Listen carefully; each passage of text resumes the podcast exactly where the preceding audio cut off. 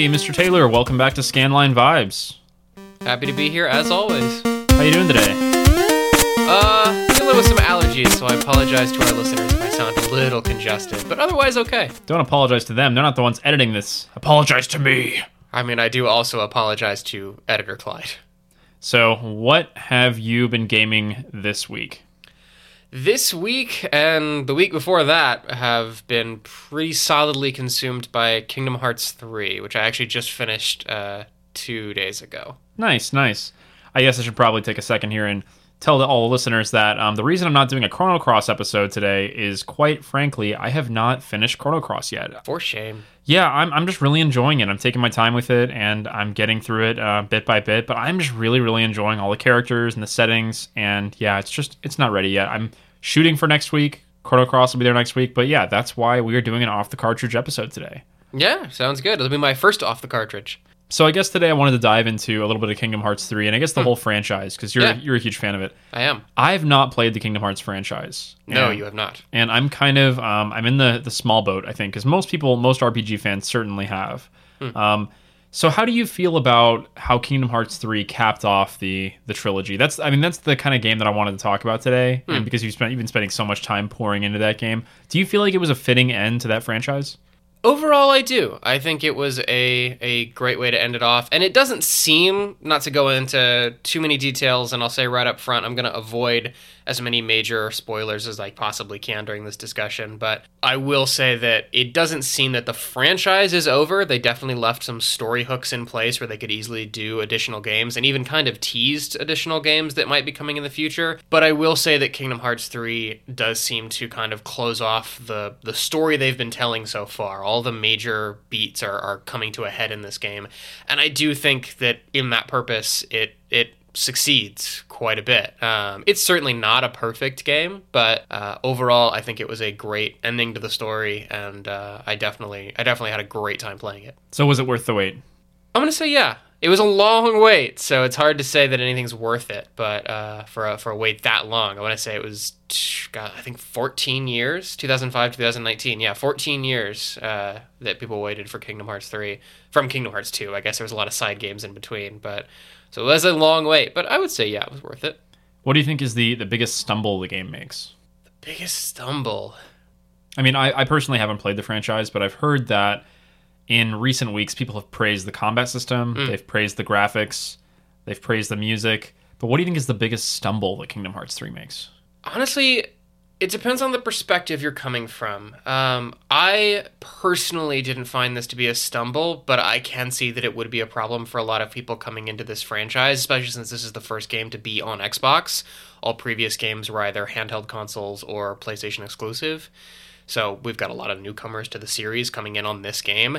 It doesn't do a whole lot of hand-holding when it comes to people who haven't played the previous games and even the side games. Like, the side games actually do play a major role in the story of the overall franchise, but also in this game as well. And while they do a little bit to kind of explain in context of like, oh yeah, who's here's this character, and here's kind of who they are, here's the brief background, but if you haven't really played the game they came from, you don't get a full grasp of who this character is, you have no emotional connection to them. Um, so I would say that could be seen as a stumble by a lot of people, especially newcomers to the franchise. It's not a great starting point, in my opinion. Yeah, I mean, if, if there was a fourteen-year wait between Kingdom Hearts two, I mean, there there got to be kids playing this, and this is their first Kingdom Hearts game. I mean, there have yeah. got to be kids that are, this is their first game in the franchise, they've played it. And if it's not, it's, if it's if you're saying, if, if I'm hearing you correctly, it sounds like kids would be lost, or kids would be confused or overwhelmed. I don't know about overwhelmed. I don't know if it's quite to that level of confusion, but I think there is definitely some confusion, or and not even so much confusion as much as lack of emotional weight. Like, there are definitely scenes that occur, uh, especially kind of closer to the end of the game, that have a lot of emotional weight behind them because you know who these characters are, because you're a person who's played all the previous games and you've gotten to know these characters, you've got an emotional connection to them. But if you've never played in the previous game, they're just some character you met a little bit earlier in the game, you've gotten to know a little bit about them, but you don't have that connection to them, so the scene means a lot less to you than it would uh, someone who's a, a huge series or franchise fan. Mm. Interesting. Over the, uh, the over the series as a whole, from Kingdom Hearts one to Kingdom Hearts three, what character would you say has the most growth? Ooh, man, that's a tough one to think about. Um, yeah, it could be it could be a main character, could be a Disney character, could be, I don't know, even a villain. I mean, Sora would definitely be a contender for that. Um, Sora from the beginning of Kingdom Hearts one, who's just this kind of little kid, just living his life, doing his thing, living on his island, to where he is at the end of, of Kingdom Hearts three is a pretty massive amount of growth. Um, uh, Lee slash Axel, depending on how you want to refer to him, he has two different names. He uh, he's a character who is a, a villain at a certain point in the series, but has this this interesting arc where he ends up not quite so villainous by the end of the of the series. He would be a, a fan favorite, and I definitely say he has a great arc as well. Um, but honestly, I guess who's grown the most? If I had to put my money on one person, it would probably be Riku, who would be Sora's best friend. Mm-hmm. Um, he starts out the series in almost a kind of a darkish place and has this really interesting up and down journey, just struggling with himself and with his inner demons, and and uh, where he ends up at the end is is is pretty great, pretty powerful. That's it's interesting. I actually heard there was a lot of fans of Kingdom Hearts three, or a lot of Kingdom Hearts fans of the whole franchise, that took issue with a lot of Sora's behavior in the game. Um, mm. They felt that every world he went to, Sora's reactions to everything was still just beamingly positive, and he didn't really seem to grasp the situation or grasp the emotional weight that they're supposed to be hitting behind a lot of these bigger themes and ideas. They said their criticism was that Sora seemed almost... Um, detached from everything. It almost seemed like he wasn't really a part of the story. He was just, I'm the happy kid in every world. Did you notice that in, in your in your game or no? Uh, I mean, to an extent, but I mean, to be honest, that's kind of Sora's thing. That's what makes Sora a great character, is that even when things are are down and dark, Sora holds on to his his innocence and his positivity. Um, he's like that. That's where he gets his strength from. Is just. just always being so happy in the face of everything and so optimistic and never giving up hope and never losing hope. Um, there are definitely some moments where it can get a little into the levels of of, of clichedness in terms of, of positivity, I suppose. But I think people um, people really wanted to see a lot of clear growth from Sora. They wanted to not see the the constant smiles and the constant happiness and jokes. They wanted to see somebody who'd grown up or matured. And I guess that's why I asked which characters you thought had really transitioned or grown a lot. And I think that's the thing, is that while Sora is like that, he is very positive and happy even in the face of, of, of darkness, the game definitely pushes him and challenges him. There are points where you see cracks, and a lot of them show in, in small ways, and then those cracks can even get bigger at certain points in the game. I'm trying to avoid heavy spoilers here, but mm. um, but... I would say it would be wrong to class to, to quantify Sora as just being super happy and cheerful all the time throughout the entire game and never shows any any weakness. Like, there's definitely some moments where you see that he truly has grown, despite not looking like it at first. Gotcha. At least that's how I feel. Interesting. So, how long was the game for you to complete? I want to say my final completion time was just over sixty hours. Do you think that's pretty typical for people, or is that more of a completionist run? Um, somewhere in between. I didn't go full completionist by any means. There's still some random side quests, not side quests, uh, what's the word I'm looking for? Mini games. There's some random mini games that I didn't perfect and get the absolute high score, and, and, and there are a couple of little minor collectible things I didn't do, but um, definitely I would say it's above average, um, because I, I took the time to, to get the... the Ultima Keyblade, um, which definitely took quite a bit of side questing, and I, I do tend to do mm, sort of completionist runs when it comes to game. I like to not miss side quests and not miss things, so... How long would you say is a reasonable expectation for people just clearing the game, the main story? If I had to guess, I would say if you're, if you're really moving through it pretty quickly, you could probably get it done in thirty hours, um... I mean, not like speed gamer quickly, of course, but an average person just really going through the game, trying to get the main story, get to the end, probably about thirty hours, maybe maybe forty. What is an unreasonably fast time clear? Like, if somebody told you I cleared it in ten hours, if I cleared the game in ten hours, do you believe them?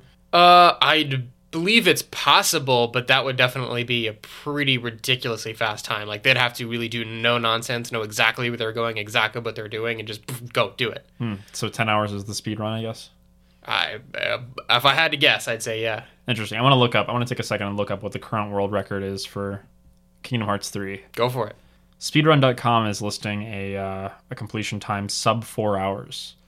I mean, speedrunners are pretty crazy. I've seen some speedrunners do some insane things, so I believe it, but that's pretty nuts to me. Yeah, speedrunning is, is pretty intense. I guess uh, one other question I had in terms of the, the story and the characters, hmm. which Disney character were you most enchanted by over the course of the series? Over the course of the series or Kingdom Hearts three? Over the course of the series. Which what was your standout character of going, man, I really didn't expect much from that Disney character, and they ended up being a, a nice surprise? Well, I'll give an honorable mention here first to Donald Duck and Goofy, who are your your companions, uh, like your main party members throughout the, the three main games, Kingdom Hearts one, two, and three. Um, going into the series, that's not something you'd expect to have, like, crazy character growth and crazy emotions and really, like, serious moments with Donald and Goofy. But uh, the game and the series definitely, it definitely gives you that. Honestly, the one I was probably most impressed with, I might have to surprise even myself a little bit and say Maleficent, who in Disney is the main bad guy from uh, Sleeping Beauty. But she definitely plays a pretty major role. Like, she's a pretty major villain throughout the series. She's one of the big bad villains in Kingdom Hearts one. And you almost even think at the end of the first game, okay, she's done. We've we've we defeated her, and now we'll never see her again. We'll mm. move on to new villains. But she actually plays a pretty pretty sinister and pretty serious recurring role throughout the series, even through to Kingdom Hearts three. Not to go into too many specifics, but uh, that kind of impressed me and surprised me that that she had such a, a big role, and it was almost even nuanced. Like, there was there was actually level and balance to that. It wasn't just "Mwahaha, I'm the evil witch lady." It was, there was actually some nuance. Like, she has her own goals, her own motivations for doing things beyond just "I'm evil and I'm going to be evil." Nice. That makes that kind of begs the question: um, what was your favorite world in the whole in the in I guess the whole series, I, I, or Kingdom Hearts three specifically? Oh man. Um, And then I want to ask you, what was your least favorite world? uh, well, I can answer least favorite world first, because that one just comes to mind immediately. I was not really a fan in Kingdom Hearts two of the Little Mermaid world, hmm. because unlike most of the worlds in Kingdom Hearts, where it's like a an adventure map where you go around and you fight bad guys and you do things, that's not how her world worked in Kingdom Hearts two. Mm-hmm. Maybe it was one, I can't remember which one it was, but basically the primary mechanic of going to her world, which you have to go back to multiple times, is every time you go back you have to do a little mini game surrounding one of the songs from The Little Mermaid, but this time Sora, Donald, and Goofy are part of the song. It's like a rewritten version that includes them, and it's just like a little like a little button pressing or quick time event mini game. I think some of them were like ring matching mini games, and it was just not super fun and didn't even really tell a super important part of the story. Like, it was mostly a rehash of The Little Mermaid story. It's just, I don't know, not really interesting and kind of unnecessary. Gotcha. Um, so least favorite was Little Mermaid. What was your favorite world out of the whole franchise? Favorite world from the whole franchise? That one's harder to do because there are some good ones. Um, the Mulan world in Kingdom Hearts two is pretty fun. It's mostly just the story of Mulan, but the way they actually, you know, include the combat is actually fun and interesting. I think I actually have to go with uh, with... It, It's a unique world to Kingdom Hearts. It's not from one of the Disney properties. It's uh, the final world of Kingdom Hearts two, The World That Never Was. Uh, it's the world that belongs to the Nobodies, which are like the main bad guys of Kingdom Hearts two. Mm-hmm. Um, and it's just this really kind of beautiful, like, nighttime cityscape, but it kind of has this weird, I want to say Inception-like quality, in that it's not exactly just a flat cityscape with buildings. There's like a weird, almost gravity isn't normal kind of a thing. Like, there are buildings that are sideways, and there's a giant castle floating in the sky, and it just has this really beautiful aesthetic, and the music is kind of haunting and creepy because it's kind of final world music, and it's just, I don't know, I really really liked that world. It was fun, it had a great aesthetic, and, and it, just, visually is it is it cartoony, or is it like a realistic world, or what does it look like? A little somewhere in between. It's not it's not like fully like realism realistic, but it's not like cartoony Mickey Mouse Disney uh, animated either. Gotcha. It's more like Final Fantasy, I guess, in terms of, of like design quality. What would you say was the hardest boss out of the whole franchise? Uh, the Lingering Will is what it's called. It's the it's kind of the secret uh, hidden like super boss from Kingdom Hearts two. Um, it's basically just this suit of armor that includes the the soul of a, of an ancient Keyblade wielder. And there's there's more to the story of that that I won't go into, but uh, he is an incredible incredibly difficult uh, boss to face. He just has a lot of crazy moves. He's a Keyblade wielder like you are, but he is clearly way, way more experienced than Sora is with like the level of just crazy shit he can do. And on top of that, he has a just ridiculous amount of health um, mm. to, to have to eat through while also surviving on your own. I think I can anticipate your answer to this, but I'm curious. What was your favorite game out of the whole franchise? That's a tough one. Um, I guess it would depend on what I want to weight most heavily, but gun to my head, probably I would have to go with Kingdom Hearts two. Mm-hmm. Um, that one was just really, really good. The story was was great all the way throughout, um, and I just I, I really liked the way the way that the way it progressed. Uh, the gameplay was was really, really fun and interesting. Um, which is not to, to knock into the others. I mean, it would be really close between that and then probably the next top two. So my top three would be Birth by Sleep and um, and Kingdom Hearts three, actually. Uh, Kingdom Hearts three definitely isn't perfect. It's got its, its you know, weak points, but um, what overall... Is it, what is it about Kingdom Hearts one that makes it last on your list? Uh, well, I wouldn't say it's last on my list because there's also a whole bunch of other side games I haven't even mentioned yet, but... Um, but among the main core among games. Among the main last, core games. Um... I think just because it was the introduction of the series, with the first game of the series, they hadn't quite nailed down a lot of the really great mechanics. Like, combat is a lot simpler in Kingdom Hearts one. They didn't add any of the, the sort of more interesting mechanics that, that make two and three and some of the other side games more fun and interesting. It's mostly just hit things with Keyblade, cast spells at thing. There's gotcha. no extra hmm. stuff that's going on. Um, the story is still really good, and Kingdom Hearts one is a solid, very fun game. It's actually been a while since I played it, so it might be if I replayed it now, I might change my mind and reorder that list. But mm. from my memory, I would probably put it at the bottom of, of the main three games. You're going to hate me because the next question is going to tear you apart. But okay. What is your favorite song from all the games, from your favorite, from the franchise? Uh, actually, that one's not hard to answer at all. It would be Dearly Beloved, uh, which is kind of... If there has to be a main theme of the Kingdom Hearts franchise, it would be that. I mean, obviously, uh, Utsara Hikaru has made a lot of the, the main theme songs for the main games and even a lot of the side games. But the overall series theme to me is Dearly Beloved, and it's just this beautiful, emotional piece of music that I just absolutely love. Yeah, I mean, any any Kingdom Hearts fan, even, even remote Kingdom Hearts fan, would recognize that song. If not by name, then they would absolutely recognize it hearing it. It's the main menu theme for a lot of them. It's like the title title menu theme for a lot of the games. It's it's it's a it's a major piece of music for the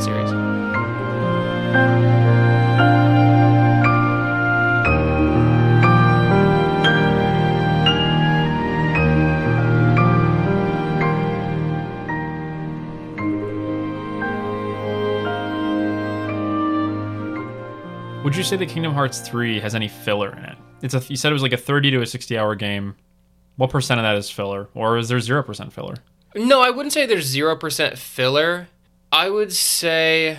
I don't think there's any one world that's like a filler world. Like, for example, I would call The Little Mermaid world from two or one, whichever one it was, a filler world. Like, there mm-hmm. wasn't a whole lot to that.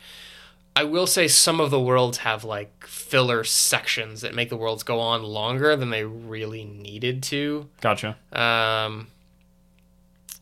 Honestly, ac- actually, I might take that back a little bit. As much as I hate to say this, because I loved this world in the first two games, in the third game, you return once more to the Hundred Acre Wood, which is the world of Winnie the Pooh. Um, and in the first two games, it's actually a really just simple but beautiful just story of Sora befriending Winnie the Pooh and all of his friends. And there's no combat, there's no battles really or anything. It's just just fun friendship um, and great stories that, that come out of that. You return there in the third game, but it's honestly kind of fillerish. There's no real good reason why you go there. Like, there's a reason the game presents you, but it's kind of like just, uh, I don't know, out of nowhere and, and unnecessary.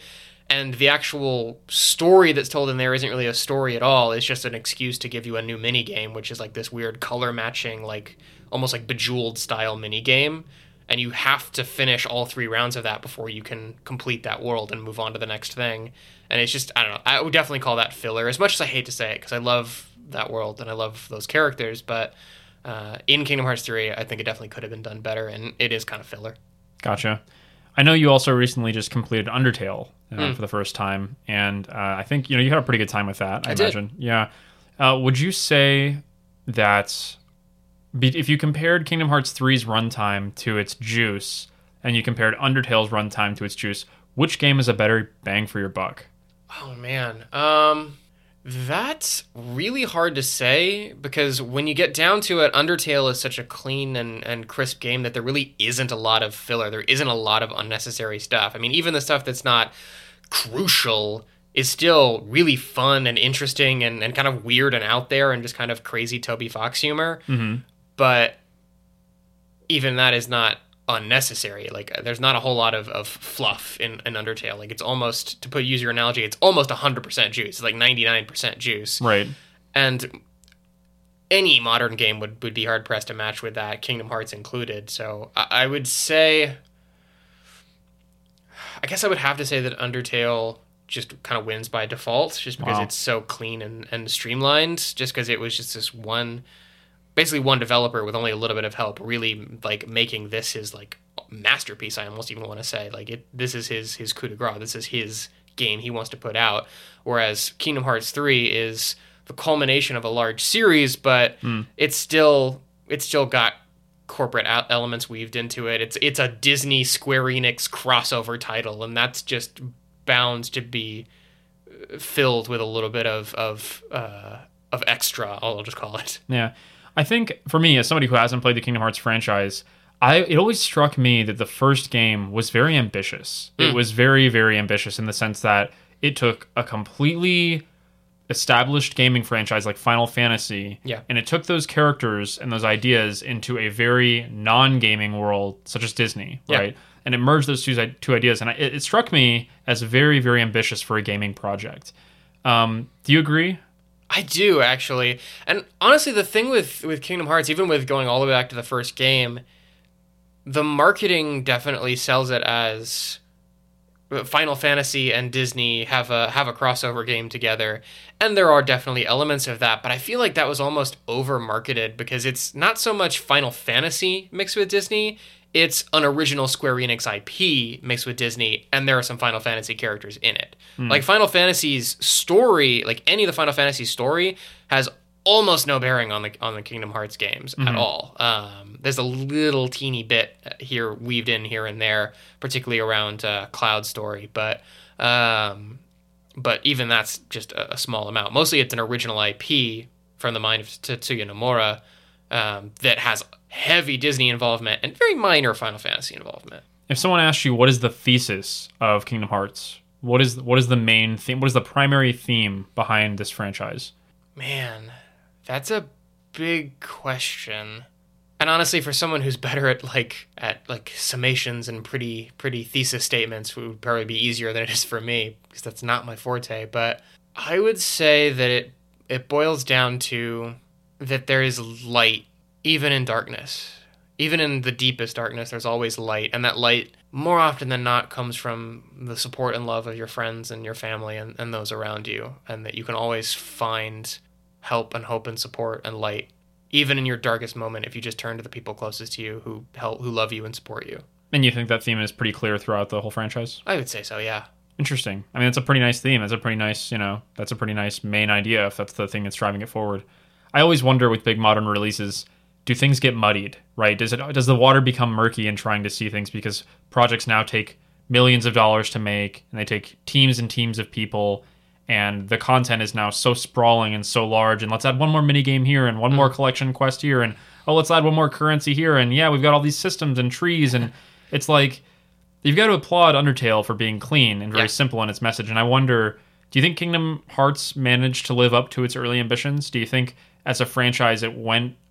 Do you think do you think that it fulfilled its its greatest possible ambition? Could it have been a better game, or is this the best version of Kingdom Hearts three we could have possibly gotten? I I definitely don't want to say this is the best version of Kingdom Hearts three we could have ever gotten. I think that would be that would just be you know, blind fanboyism for me to say that. I mean, I don't I don't think it's blind fanboyism. I think if you put a gun to my head and said, could Undertale, is there a better version of Undertale that could have been released? I'd say, I would say, honestly, no. And I wouldn't sleep any worse at night saying that because I think that mm. game has a very clear thesis and the thesis is answered very clearly.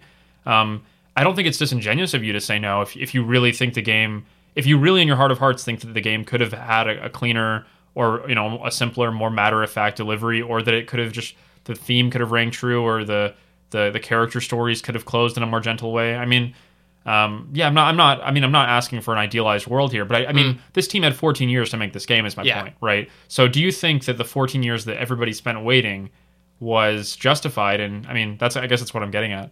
Yeah, I think it, I think the wait was justified.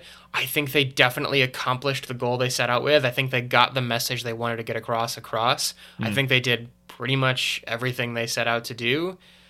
At the same time, I think it could have been done even better. Mm. I think there are bits of pieces of things that are that are unnecessary, might have been taken out or changed. Uh, maybe a little bit more you could have done here or there. Um, a couple of side characters who maybe could have had their their story closed off just that little bit better. But that was that I was mean, one of my questions. Was there any lingering questions at the end of the game? Did you have anybody go, wait, what happened to that dude? What happened to Martin Freeman? Did you have any questions like that? I guess I should I should probably give context to that, why I said that. Uh, at the end of Black Panther, I don't know if if you guys have heard or seen Black Panther. Like, Martin Freeman is this guy who's like, what is he, a government worker? Or he's, like, like, he's a government agent, like a C I A agent. He's like a C I A agent, or he's a SHIELD agent, I guess. No, he's C I A. He's C I A, and he's like, he's going along with Black Panther to Wakanda, and he's doing his whole Wakanda thing, and he's got this storyline going on of like, I don't trust Wakanda people, Wakanda's got to come public, or whatever. And at the end of that movie, like, Martin Freeman pilots this like pseudo-light Gundam thing, shoots down a bunch of the enemy like ships or whatever, and then at the end of the movie, like, we never hear from Martin Freeman again. And that is now my go-to thing, is like, what happened to Martin Freeman? What like was there a was there a what happened to Martin Freeman at the end of Kingdom Hearts three? No, nothing quite that large and glaring like it was in Black Panther. Okay. Um, I think there is a a a, a pair of side characters who who I wondered a little bit about because they didn't appear in Kingdom Hearts three at all. But which characters were they? Or I guess is that spoilers? Is that super spoilers? Um, it's not super spoilers. Uh, basically, it's it's Leon and, and Yuffie, who are two Final Fantasy characters. Leon is better known in the Final Fantasy universe as Squall from Final Fantasy eight, but for whatever reason in Kingdom Hearts, they call him Leon. Mm-hmm. Um, and he those two play a, a pretty big role in Kingdom Hearts one and in Kingdom Hearts two, um, but they don't show up in Kingdom Hearts three, but not in a way that it, like... Their story in two wasn't, like, left hanging or anything. Like, they, they're pretty well resolved by the end of two. It just would have been nice to see them in three and know what happened to them, but not a hugely missing thing. And honestly, the only characters who... Or the only questions, I should say, because Kingdom Hearts is a is a series, if nothing else, it's full of questions. Uh, it is a very complicated story that's been just... arcing off all over the place, and it, it, it's a it's a pretty convoluted story. Mm. I think three does a pretty good job of wrapping up all of those little loose plot threads, and the only ones that are left are ones that the game makes it clear to you it's intentional, these threads are still here. Like, those are the handful of hooks I mentioned earlier that are leaving the universe open to do more games and more stuff in that universe later on. Mm. Um, but all the major plot threads that that really... you know, have to do with, with, with Sora and the journey he's been on are sufficiently wrapped up to me. So no, there, I've, I didn't think there was a, what happened to Martin Freeman of Kingdom Hearts? Gotcha. That's good. That's really, really good to hear, because those are the worst feelings ever for the audience or the, the player. It's like, uh, I've been with this person on this journey, mm. and then I don't know what happened to them. And the question is, will I ever find out? Well, wait fourteen more years and you might find out, but that is just a terrible, terrible feeling. So yeah. yeah. So what is next on your gaming radar? What is the next game you want to play? Uh, the next one, uh, is one that will make uh, you quite happy, actually. The next game I'm going to play is going to be going way back old school to Final Fantasy Tactics, which I never did play um, Yay. before. I'm applauding. I know. Clyde is super happy about that. He's been trying to get me to play Tactics for a very long time because he knows how much I like the Fire Emblem series. So what do you, what do you know about Final Fantasy Tactics?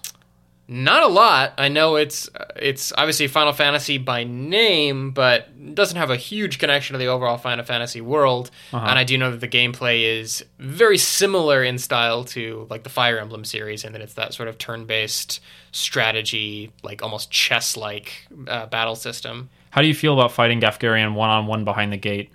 You've actually told me enough about Tactics. I think I know what you're saying, but not enough to really give you an answer. So... In six, in six months' time, you'll hear this episode again, and you'll go, ah.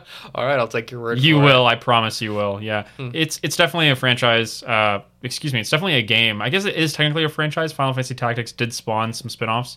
You've got Tactics Advance and Tactics Advance Act Two and those kind of things. But hmm. Tactics is a really intense game, and I'm super, super excited you're going into it relatively blind. Mm. Um, I am worried, because you are a very completionist gamer, that you're going to look up guides and trying to figure out the best possible, you know, team combinations. I want you to experience it organically. Can you promise me and our listeners, promise our listeners, Taylor, swear to me, swear to me. All right, Batman. Are you going to play it organically? Or are you going to be a, a wimpo and use a guide day one? I always try to start out with a game playing organically for as long as I can. I will occasionally look up a guide if I hit a wall, but um, but no, I, I will I will promise to start out with uh, as organic and as fresh eyes as I possibly can. Agrius, Mustadio, Rafa, Malak, Weegraf. I'm just giving Clyde a look of like, what what is going on with you?